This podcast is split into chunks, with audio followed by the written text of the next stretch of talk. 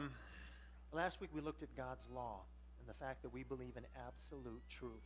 We believe in a truth that's applicable to all people. That is, it is objective, not subjective. Doesn't matter what you think about it. It's applicable at all places. That means it's universal, doesn't change based on where we are. And that we believe that this truth, biblical truth, is applicable at all times, which means it's constant. Doesn't matter the date on the calendar, God's truth is still the same. And his argument was that simply presenting uh, morality without tying it to the character of Jesus is a great disservice. Okay? Anyway, we know that the law, and we briefly looked last week that the law was given to Israel one, to provide a moral code for the people. Two, to bring order to society. Three, to set them apart from the others in their land because the people in the land that they went into in, in, in Canaan, it was a decadent land. It was a, um, a sexually immoral land. It, it was a land filled with idolatry. And not only those things, but the very uh, daily patterns of their life were to be uh, directed by God uh, for the uh, purpose of protecting the people, uh, even sanitary things uh, were in, a part of the law, but also to set them apart from the people. Lastly, the law was given to Israel that uh, it might glorify God. And God's commandments, among other things, are designed that they would bring glory to Him. And if you know your Ten Commandments, you know that the first commandment is you should have no other gods before Him. Okay? And, and, I think it's the first commandment because it's the most important commandment because it's our tendency to have what? Other gods before Him. We are created in the image of God. Therefore, we are people who are constantly pouring out, and that outpouring, that unceasing outpouring from within our souls is called worship. That's why people, no matter where you go or what culture you go to, they are worshiping something. They're worshiping an idea, they're worshiping a, a political stance, they're, they're worshiping uh, uh, uh, the sun, the moon, the stars, they're worshiping ancestors, they're worshiping the wind. No matter where you go, whatever culture you go to, people are worshiping something. And that's because we've been created in His image, and therefore we've been created to pour out in worship. Okay? Um, it's our tendency to place things above Him. The second commandment is really if you violate the first one and you have other gods before Him, it won't be long until you start carving out idols that you worship and that you bow down to. Okay, the first four of the commandments specifically deal with our relationship with God. And actually, all ten of the big ten commandments have to do with our relationship with God.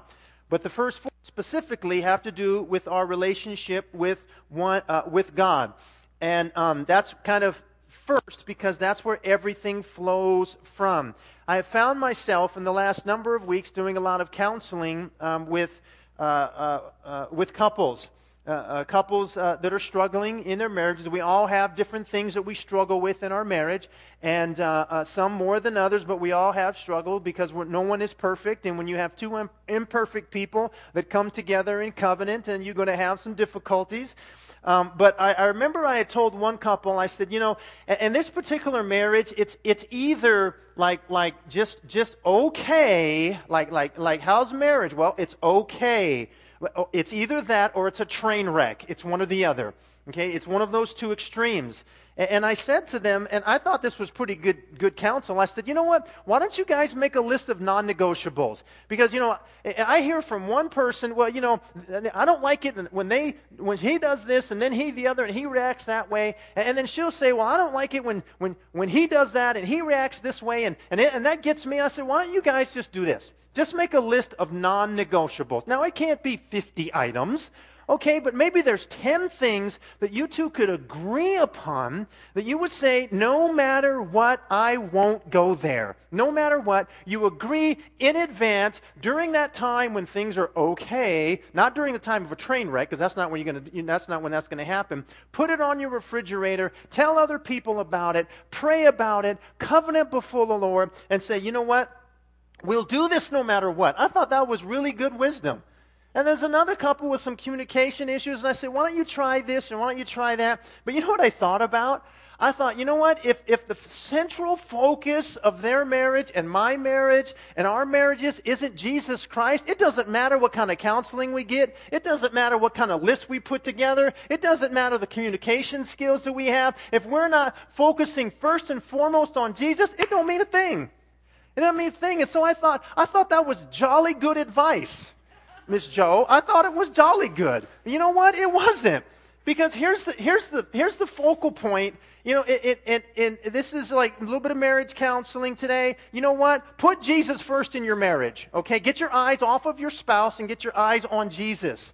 Okay, now understand that that's a blanket statement. I don't understand the dynamics of everyone's family life, but, but either way, get your eyes on Jesus. Get your eyes on Him and, and, and let the Lord deal with uh, uh, the other because that has to be the key. When, when one person, and hopefully two, are willing to say, Lord, whatever you tell me to do in my marriage, I'll do. Lord, my personal happiness is not the main issue here. Lord, let your will be done in my marriage. Start with me. And, and, and when, when a couple does that, you know what? That's, that's, that's the appropriate priority. Now, I understand not everybody here has a spouse that's a believer. Okay, yeah, that's, that's hard. That's hard.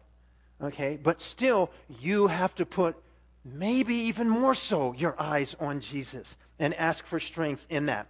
Okay? Jesus said it this way, and we'll get to it in Matthew 6:33. In the Amplified Bible, it says, But seek, that is, aim at and strive after, first of all, his kingdom and his righteousness. Aim at it, strive after it. That is his way of doing and being right. And then all these things taken together will be given you besides. And so our, our focus in our marriages, our focus in everything is to seek first the kingdom, to aim at it and strive for it, uh, and his righteousness. Now, we're in Matthew chapter 5, going through the Sermon on the Mount, and we're going to look at um, six issues that the Lord will deal with uh, in our relationships with others. Uh, it is based on the need that we have for one another. Okay, now I want to say this emphatically, and, and I, want to, I want to give you a command, if I may, as your friend and your brother in Christ. Uh, I want to give you this command that we cannot consistently grow hor- uh, uh, uh, uh vertically if we're not growing horizontally. We cannot consistently grow vertically if we're not growing uh, laterally. I don't know what it is, but there's a natural tendency within us whenever we are struggling in sin or whenever we are angry at someone or somebody, or we're having some difficulty that we're going through, or simply as a way of life, and that's just kind of how it been, how it's been that we withdraw from fellowship and koinonia with one another. Let me explain what I mean by that. I, I, when I say koinonia, I don't mean the softball team, which I think that's great. But that's not koinonia. Koinonia goes deeper than that. It, it, it is gathering together, but it's more just than just gathering together. It's sharing our hearts and sharing our lives and entering into an intimacy with one another. Uh, it seems to be a natural tendency to isolate ourselves. And it seems that recently I'm talking to more and more people that are struggling, going through difficulties, even in their marriage, and they're isolating themselves. They're not in, in real community. I had a, a, a, young man that I talked to recently, and just, just a rough time. It, has been a rough life for him, difficult, and, and, and, he's sharing all these things with me that happened recently with him. And I said to him, I just, man, tell me, man, who are you connected to? Man, you, I, I, I see you at church almost every Sunday, uh, but I'm like, but who are you linking arms with? And he said, You know what? Man, I need that in my life. And I wanted to scream at the top of my lungs and say, You absolutely need that. You know, I don't know what it is about men in particular. Now, I'm, I'm, I'm focusing on that because I am a man. How we just, we just withdraw from those things. And maybe it's because of pride, maybe it's because of anger, maybe it's because of selfishness, maybe it's because, you know, of hurt, uh, but that just makes it worse. And, and it's like, I, wanted to say, and I did say, man, you need to be linking arms with other brothers.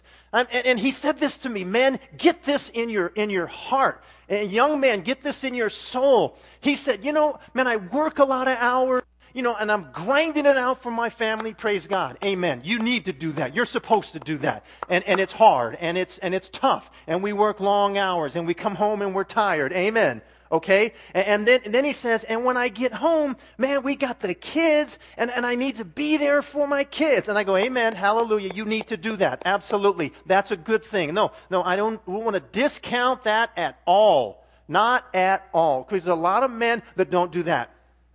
Okay, they, they come home and, and they're not, they're disconnected from their, from their kids, or, or, or even, that's even if they come home. Uh, a lot of men are, are, are physically home, but mentally and spiritually they're gone.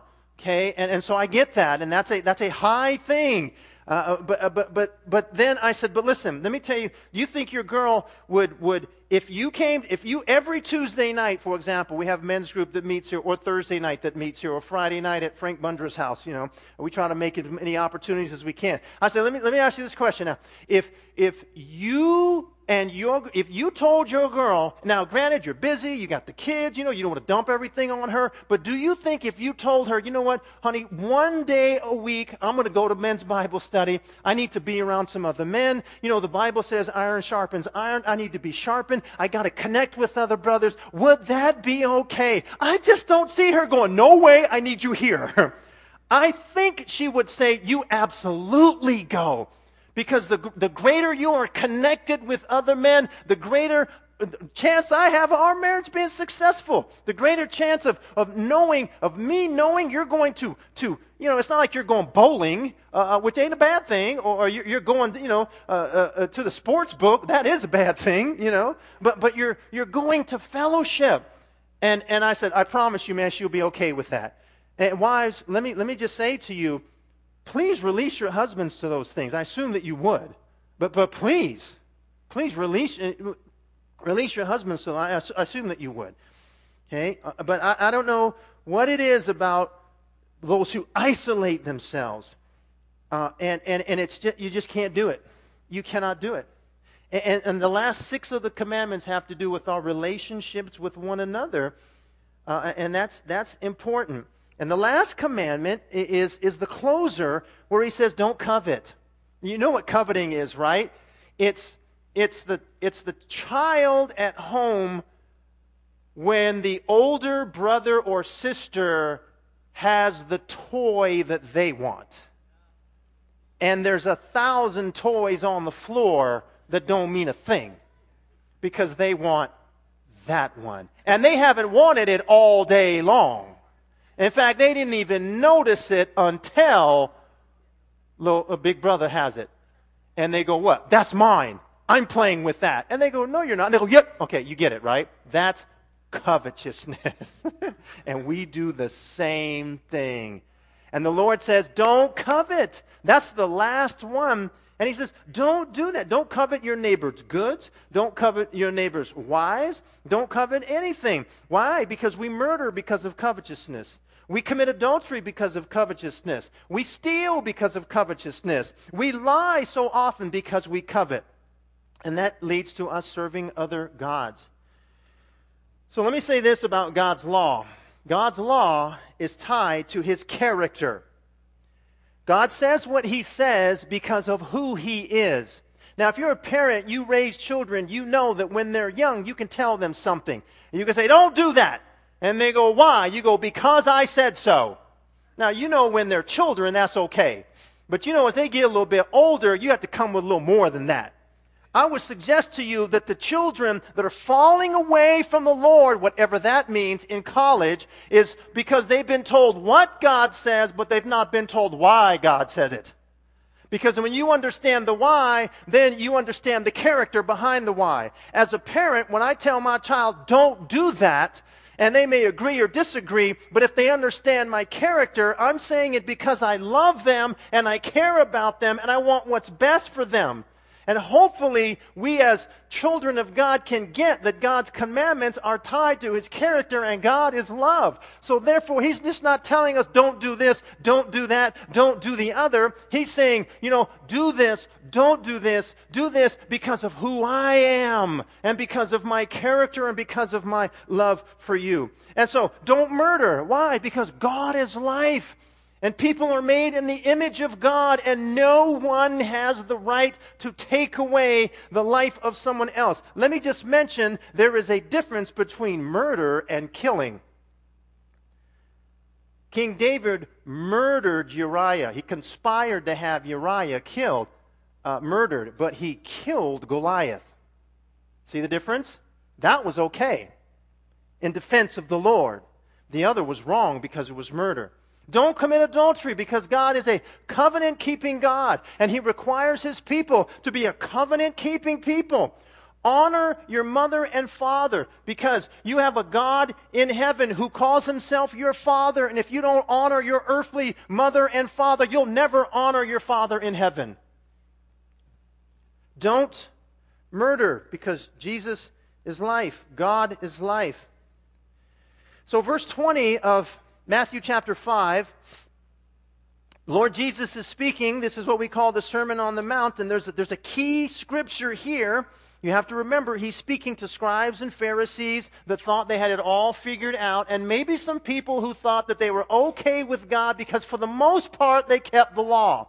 So there was a little bit of self righteousness going on, and he speaks to them and he says in verse 20, For I say to you that unless your righteousness surpasses that of the scribes and the Pharisees, you will not enter the kingdom of heaven.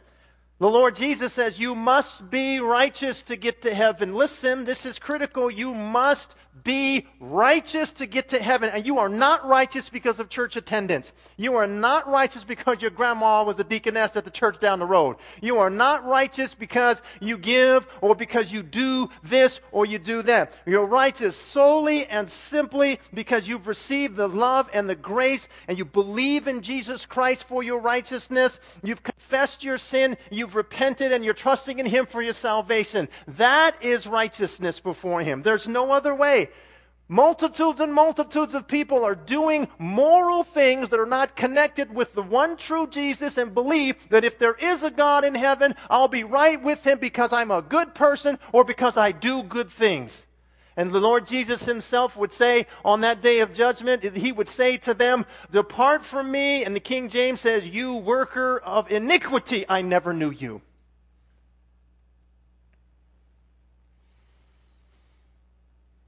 So Jesus strips away all the self righteousness and he levels the playing field. Because the only righteousness will be the righteousness of Christ. Verse 21 through 30, we have six different thoughts, all based on verse 20. Verse 20 is the principle, and the remaining scriptures in chapter 5 are the application. They are comparative statements based on things that they have heard because the people listened to the, the scribes and the Pharisees to interpret God's law. So Jesus will say, You've heard it said. And they go, Yeah, yeah, we have heard that. Look at verse 21. First, he speaks about murder. Verse 21 through 24. You have heard that the ancients were told, You shall not commit murder, and whoever commits murder shall be liable in the court. But I say to you, and this is the phraseology, you've heard it said, but I say to you that everyone who is angry with his brother, and your translation may say without cause, anyone who is angry with his brother shall be guilty before the court. And whoever shall say to his brother, Raca, shall be guilty before the Supreme Court. And whoever shall say, You fool, shall be guilty enough to go uh, into the fiery hell. okay, now wait a minute now, Lord. I've never committed murder. And what the Lord does is he brings the principle to the heart of the matter because they had the law on the wall and they said, Well, I have never done that. And then Jesus takes it to a whole nother level and says, Let's bring it to the heart of the issue. You've heard, but I say to you, the precept, then the application. Jesus shows his authority over all previous teachers, prophets, Pharisees, scribes, rabbis. And he's going to teach us the true meaning of the law. These people knew that murder was wrong. They knew that it was punishable in the courts. They knew that murder and the, the, uh, the precept to not murder actually predates the law. Genesis chapter 9, verse 6. But Jesus adds an amendment to the law. He says, But I say to you, in my kingdom, it's not enough that you've never murdered. You mustn't have a hint of murder in your heart. okay. Okay, this is going to be good. Everybody strap in. We're going for a ride. Jesus gets to the source of murder. Luke 6:44 and 45 says, "For each tree is known by its own fruit." For men do not gather figs from thorns, nor do they pick grapes from a briar bush. The good man out of the good treasure of his heart brings forth what is good, and the evil man out of the evil treasure brings forth what is evil, for his mouth speaks that which fills his heart. Yeah. And he warns about three forms of, of danger. Uh, someone's angry with his uh, brother without cause. Commenting on the specific word for anger, Bible trans Greek scholar uh, Barclay says, So Jesus forbids forever the anger which broods, the anger which will not forget, the anger which refuses to be pacified, and the anger which seeks revenge. Boy, I like that. Wow. And he says, listen, notice the, the three, the three different levels. Uh, you've heard it said, you shall not commit murder. Uh, uh, he, uh, whoever commits murder shall be liable in the court. Uh, now, now, now, most of us think that, that you know, we can give a valid reason for our anger, we can may, maybe justify it. Uh, Jesus is saying it's, it's more serious of a sin uh, as a sin as insulting a brother. And in the day of, of Jesus, there was a term they would use. He uses it here. Whoever shall say to his brother, Raca, uh, that was an Aramaic word for empty one. Like, you know, there's, there's just nothing in that person. And it was a word of contempt and abuse. And commentators have translated the idea of raca in, in modern day language as, as, a, as a nitwit or a blockhead or a numbskull or a bonehead or a brainless idiot. I thought that was it. Brain, I mean, this is like, I mean, you're really like, like a word of contempt for sure. Um, again, Barclay says raca is an almost untranslatable word because it describes a tone of voice more than anything else. It, it, its whole accent is the accent of contempt. It is the, the word of one who despises another with an arrogant contempt. And the Lord said, Those who use this word were in danger of the council First the court, then the council. What's the council? That's the Sanhedrin. That's the highest court in the land. And then he says, finally, to call someone fool. And the, and the Greek word is moros, and we get our English word moron from that. What a moron is, is, you know, is the, what the con- that's what they would say. But it means more than just maybe, you know, lacking some mental capacity in something. A moral fool uh, who ought to be dead. That, that's the, the context. That, that person is, is, is such a fool, they don't even deserve uh, to, be, to be living. That's, that's the context. And, and, the expression behind it is, is I wish that person wasn't even alive. That, that was, so feel the heaviness of that. Don't miss the severity. Anger contains the seeds of murder. Abusive language contains the spirit of murder, and profane language contains the, the very desire to murder. How your words this morning live in grace. Verse 23 and 24. Therefore, if therefore you are presenting your offering at the altar, and there remember that your brother has something against you, Leave your offering there before the altar. Go your way. First be reconciled to your brother, then come and present your offering. Okay, um, now let me just make sure I get this. Uh, you've come to the worship service. It's Sunday morning, and, and, and, you've come to lift up your holy hands in prayer. You've come to, to give an offering. Maybe you've come to, to work, and, and it's an offering for you, and, and, and you're ready to praise the Lord. You're ready to engage with the saints. Your hands are raised up, and you've, you've come to praise the Lord, to, to offer a sacrifice of praise. But he says, You've come to, and then you remember that someone's got something against you. Someone has something. It's not that you have something against someone. This context is someone has something against you. And you might be thinking, no, no, man, it's not a problem. We're cool. Me and homeboy, we're cool, man. No, no, no. This person has an issue against you. And, and you, you know that. And the Lord is saying, listen, it's more important to be reconciled with the brother than to come to the altar and perform religious duty. It is more important to be reconciled with a sister than come into worship on Sunday morning and praise your hands and raise your hands and praise the Lord. Romans 12:18 says, If it is possible, as much as it depends on you, live peaceably with all men.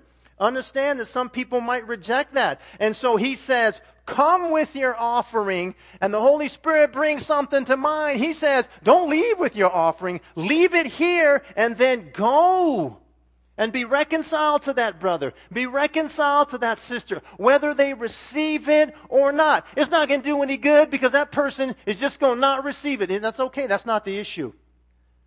And then he says, then come back and offer up that offering. Wow. Go make peace. Attempt to, then return. And then your plate is clean. And that's what the Lord would have us to have clean plates. And you might go to that person and maybe the Lord's bringing someone to mind and you might ask this question, you know, I just is everything okay with us because I'm kind of feeling you like you might be mad at me or angry at me. Sometimes you don't know. But if the Holy Spirit brings it up, go ask. And they may say, "No, no, I don't. I don't." Or they may say, "You know what? Yeah, I'm mad at you. Yeah, I'm real hot at you. You know what you did?" And you might not even know it. Yeah, you did this. And you go, oh, I'm, I'm sorry. Go make peace. Then come back. So Saturday night, we might have some work to do, huh? Sunday morning, we might have a phone call to make. But I don't think it's limited to that. I think it's any time the Holy Spirit brings someone to mind. Because we're going to be in a continuum of worship with the Lord, of praise and prayer and, and an attitude of thanksgiving. And in your prayer time or in your time in the Word, the Holy Spirit says, so and so is really hot at you. You go, what? That can't be you, Lord. You keep right on going, right? The Holy Spirit says, no, you offended that person. You need to go make it right. And it's like, ah, that's hard, right? That's a kingdom person, though. Whether they receive it or not isn't the issue, is it? I'll go to them if I if I thought they would make a difference, I'd go. Lord says, don't matter if they receive it or not. You go. That person has an issue with you. You need to make peace.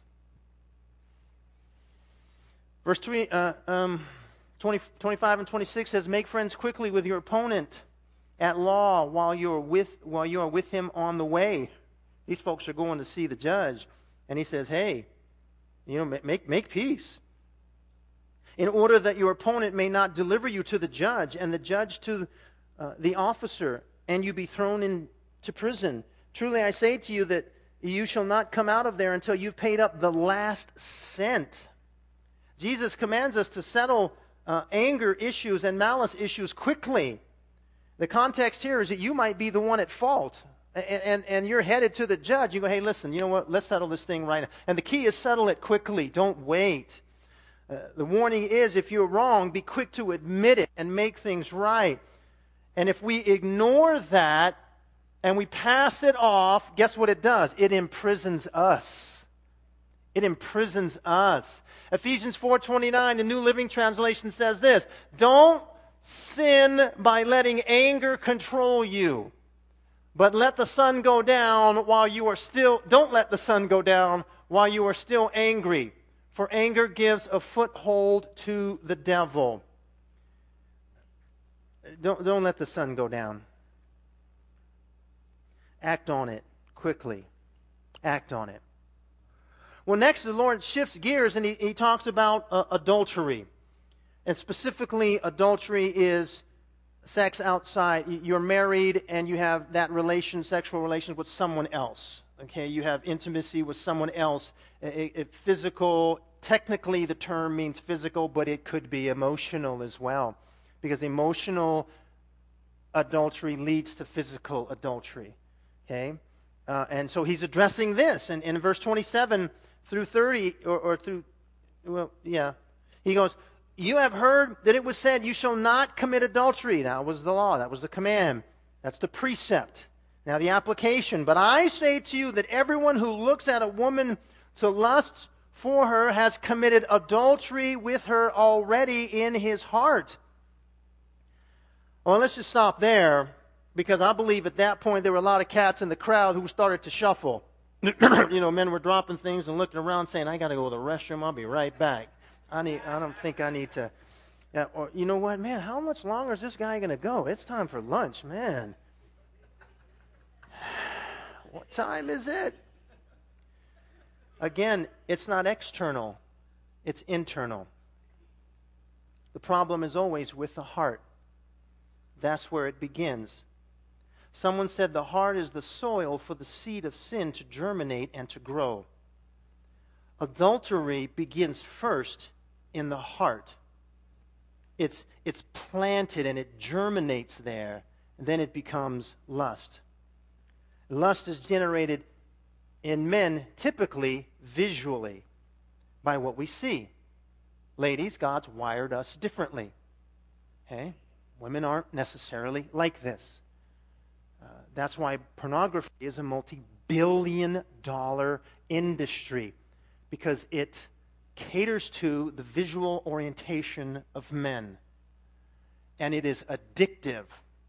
I have thought to myself, I am so glad I am not 16 years old in my house with a computer. Because, and, and in my house, there probably wouldn't have been any safeguards. I am so thankful I'm not 14 years old with 300 channels on my television that show all kind of sexual immorality.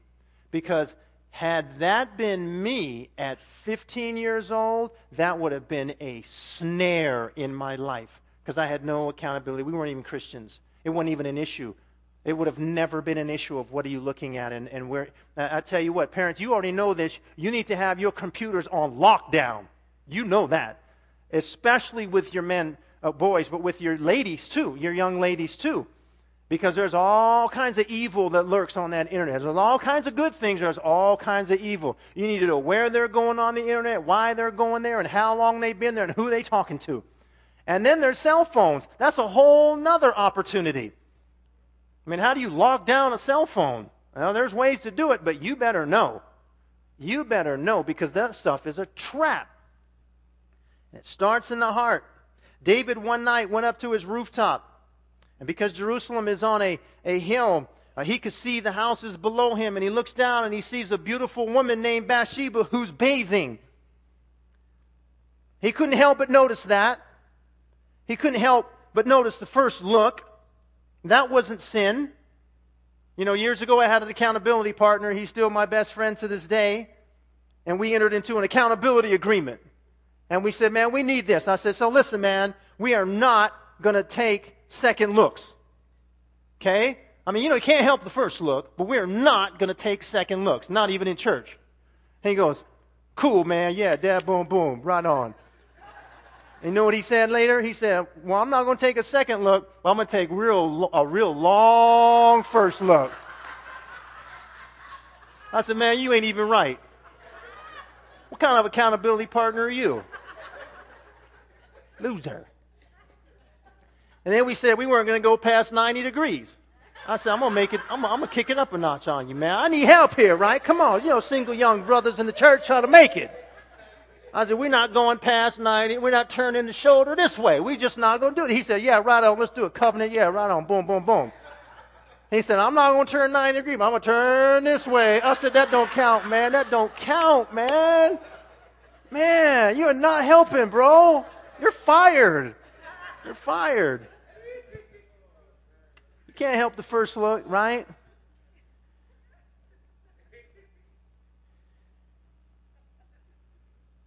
That's not sin. It wasn't the glance that ruined David, it was the gaze. David looked, then he kept looking.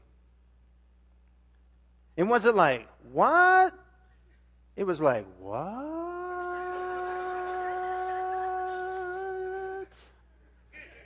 What? What? What? Hallelujah. I'm joking. It's not, it's a serious issue. It's a serious, I, I want to lighten, I want to lighten it up before I lower the boom on you and me. Because that long glance led to him getting Bathsheba, which led to the sin of adultery, which led to him conspiring to murder Uriah, her husband, which brought shame on Israel, which brought essentially a curse in the land until it was dealt with. And, and, and you know, guys, if David could have gone back to that day, knowing what would happen, and not took that glance, that second glance, he would have never done it. You know, sexual sin, adultery, sexual morality, it multiplies exponentially. We like to say at this church that we're all multiplying something. We're multiplying to the spirit, we're multiplying to the flesh, flesh. Whether we think we are or not, we're multiplying something. And, and, and what we multiply doesn't just affect us, in particular sexual sin, it affects others. It goes downline to future generations. It is no mistake that King David struggled in that area, and his son Solomon was the most notorious backslider in the whole Old Testament because of women. Sobering. The wisest man who ever lived was taken down by sexual sin. And the enemy is not stupid, it works and it always has, begins in the heart. It's an internal issue. Jesus is not saying that the act of adultery and adultery in the heart are the same thing. Because someone might be saying, listen, I've already committed adultery in my heart, so I might as well do it. The act of adultery is far worse than adultery in the heart. But his point is not to say they're the same, but to say that they're both sin. They're both sin. Hey, I'm just looking. Nothing wrong with looking. I beg to differ. Jesus would say, there is something wrong with looking. Hey, it's not like I'm going out and doing it. Oh, but if you're looking, it's a matter of time before you do go out and do it. I want to say God created us as sexual beings. I'm going to say, young people and old, your sexuality is a gift from God. God, the urges, the things that are welling up and, and stirring inside of you, listen, that's not sinful. God gave you that. That's part of His marvelous plan. That desire is from Him. But sexual desire is amoral. It's not right in and of itself, it's not wrong. Like fire. Fire is not right and it's not wrong. Fire in my fireplace is a good thing. Fire on my curtain, not so much. and, sexu- and, and our sexual desire is amoral in and of itself when it's contained and it's brought under the auspices of the Holy Spirit and it's controlled and it's it's weighed, it's it's uh, uh, uh, put in the box until marriage, that is a beautiful thing. When it's opened up and it's unleashed at a time where it's not supposed to be, it is a sinful thing and it's a hurtful thing.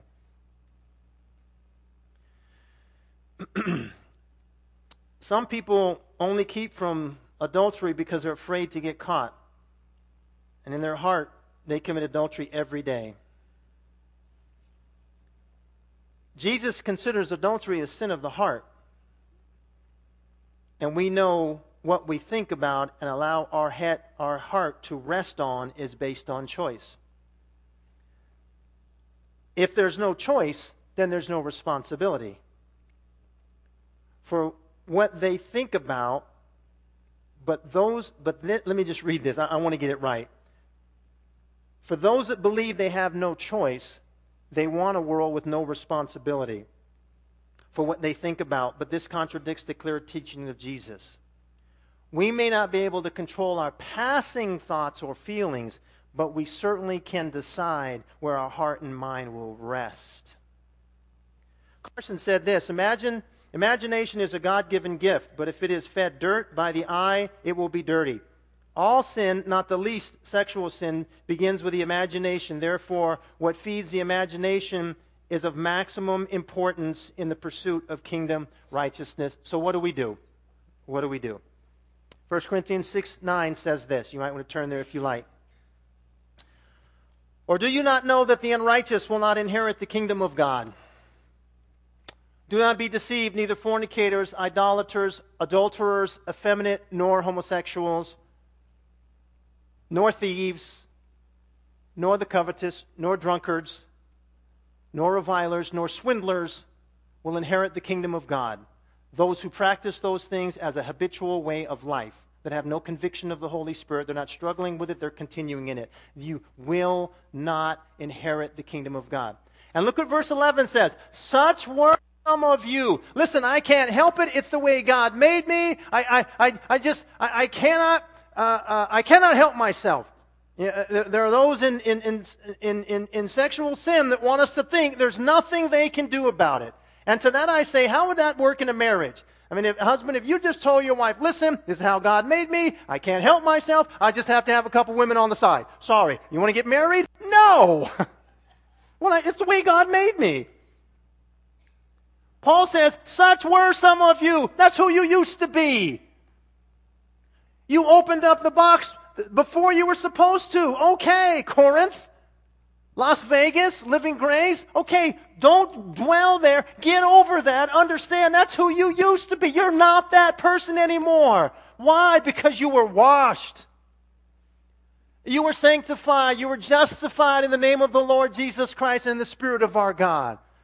That's the first and foremost thing. Is that's not who I am, it's who I was. Paul says you can change, but it takes the power of the Holy Spirit to do those things within you. To set your mind free and to set your heart free. Firstly, secondly, stay accountable to another brother in Christ or another sister in Christ. Stay accountable. Man, who is your accountability partner? Don't tell me you don't have one. Can't do it these days. We're not going to be growing this way if we're not growing this way, and we must link arms. It's amazing to me the things that we will link arms with. And let the Super Bowl happen. There's all kind of fellowship going on. Uh, you, let, you let some big uh, uh, uh mixed martial arts uh, uh, fight come on, or, boxing, which I don't know about boxing. There's only one fight anybody cares to see, and that's not going to happen. But anyway, I've, I've reverted back to watching Hearns Leonard and stuff like that. You know, it's like whatever, back in the glorious days of boxing. But, but you, it, it could be a sporting event, could be some, some car event. There's all kinds of things. Dudes go to bars and hang out all night long, don't talk about nothing, then go back the next day and don't talk about nothing. But they're connecting with other men. And then we come to Christ and somehow we just don't think we need to do that. We absolutely need to be connecting. Don't tell me you're not connected to anyone. We have to be. Stay accountable. Don't be afraid of it. It's not going to make you feminine. You're not going to have to share your innermost feelings and vomit all over the place at some men's group somewhere. That's the enemy lying to you, or it's pride. We need accountability. We need one another. You can't go to war by yourself. You go to war by yourself, you're going to lose because you cannot outgun this enemy. But together, we win. It's the way it's designed. Stay accountable. You know what? Don't flirt with sin. Don't kid yourself. Paul said, don't be deceived. Don't flirt with it. Many a mighty man stronger than you has gone down. King David. King David. King Solomon. And we can go on and on and on. Don't flirt with it. Hey, here's the third thing pray up in advance. Ask for strength now. The temptation is going to come. Get prayed up. You know what? Choose not to let your thoughts go there. Make that decision in advance. Fifthly, what scriptures have you memorized that will help you to overcome? What scriptures have you memorized that will help you to overcome? Let's finish up verse 27. Um, actually, uh, yeah, 29 through 30. If your right eye makes you stumble, tear it out and throw it from you.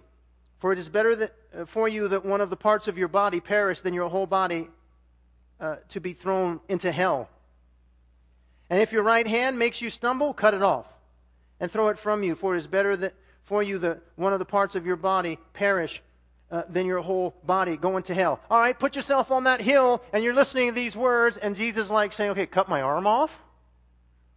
I mean, isn't that a bit extreme? I mean, gouge my eyes out? You know what? My eyes are causing me to sin.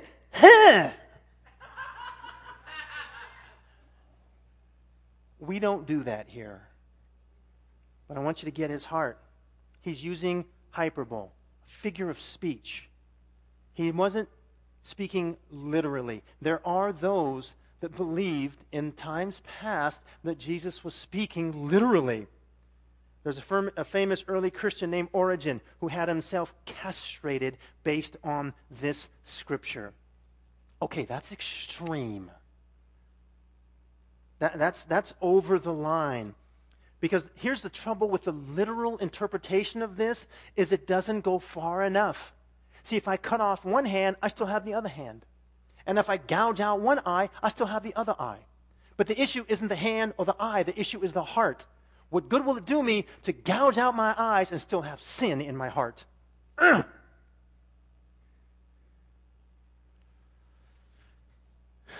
I can still sin in my mind. F. F. Bruce said this mutilation will not serve the purpose. It may prevent the outward act, but it will not extinguish desire. Yeah, and that's the issue. And you know, the point is this, and, and I guess I'll summarize with this, guys, is that if we want to be obedient, it will require sacrifice. I don't know what that means in your life. It could be a relationship. It could be another level that the Lord's calling you to. It could be some radical thing. I think Jared prayed that. God, speak in our life. Do something in a way that you never have before. It, it could be that new thing that God wants to do that's going to require sacrifice. If we want to be obedient, we must be willing to sacrifice. Listen, if you want to become a follower of Jesus, it's going to take sacrifice. You have to humble yourself. You have to agree with him that you're a sinner and that you need his saving grace. You have to acknowledge that you are who he said you are. That takes sacrifice. To come to the place uh, uh, to the place of saying it's better for that part of my life to die rather than to be condemned my whole life. See, see, if we say, you know what, I know that's an issue in my life, but I'm just not willing to deal with it, then that will become a trap. It'll become sin that we're caught in, or that may cause us to not come to Jesus. And the Lord is saying, Are you willing are you willing to even cut off a limb if you had to? He's not saying to do that. But he is saying sometimes if we're going to overcome our sinful ways, we're going to have to make drastic changes. That's what he's saying. You might have to break up that relationship. You might have to choose not to hang with those guys anymore. You might have to do something radical to say, you know what, I'm not going there anymore. And by God's grace and his mercy, we can stand we can stand. Let the word of the Lord challenge you as it has me. And let's not kid ourselves. Let's deal with sin. Let's deal with it. I believe that's what the Lord's been talking about here. You know, I want to focus on relationship now and our relationship with Jesus. And so, Jared, come on up.